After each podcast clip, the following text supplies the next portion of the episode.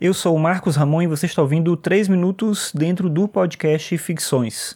Ficções é um podcast sobre filosofia e cotidiano e você pode ouvir os episódios no Spotify, no Deezer ou no aplicativo de podcast da sua preferência. Ontem eu ouvi no podcast do Canaltech uma notícia que tinha o seguinte título: Facebook usará inteligência artificial para saber com quem você mora e como é a sua casa. Essa notícia está no site do Canaltech. Canaltech é um site de tecnologia. Eles têm também um canal no YouTube e um podcast que é derivado desses vídeos que eles colocam no YouTube. Esse foi um tema do podcast ontem também.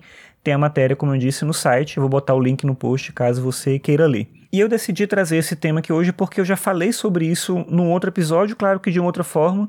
Esse episódio dizia como deletar, falava sobre como deletar a conta do Facebook, algo que de fato eu fiz logo depois. Eu deletei minha conta do Facebook, do Instagram, do WhatsApp, eu não utilizo mais nenhuma dessas redes sociais. E um dos fatores eu acho que é essa questão da privacidade, além de outras questões, e aqui com essa patente que é mencionada nesse texto, acho que a coisa fica ainda mais grave, porque como diz o título, eles vão utilizar inteligência artificial para poder mapear a sua casa e através de publicações de pessoas que você conhece, identificar quantas pessoas moram na sua casa e entender quais são os seus hábitos, como é que a sua casa funciona, que tipo de coisa que tem nela. É um sistema para poder entender o seu perfil de maneira mais eficiente e poder vender propaganda de maneira mais clara, utilizar um algoritmo mais significativo ali para poder vender propaganda diretamente para você e vender o seu perfil para os parceiros que podem oferecer eles mesmos também produtos não só diretamente para você, mas para o tipo de pessoa que você é, para o perfil que você tem.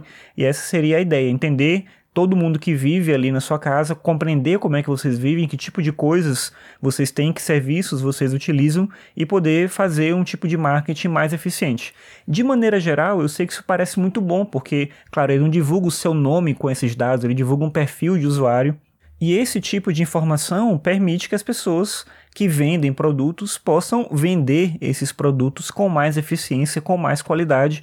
A princípio não tem nenhum problema nisso. Se eu quero comprar um celular e eu vejo propaganda de celular, uma coisa contribui com a outra. Eu quero comprar um livro específico, aparece propaganda desse livro, não tem nada de tão invasivo sim. Mas aí cabe pensar como é que funciona essa questão da privacidade. A gente costuma associar a privacidade com uma coisa invasiva quando ela acontece presencialmente. Mas dessa forma, ela também é invasiva por outros motivos. Como eu disse, cabe a cada pessoa pensar e refletir se isso é significativo o suficiente para você tomar um pouco mais de cuidado com os dados que você compartilha e com as coisas que você acaba perdendo diante de uma situação como essa, em que a empresa se torna mais presente na nossa vida do que a gente gostaria.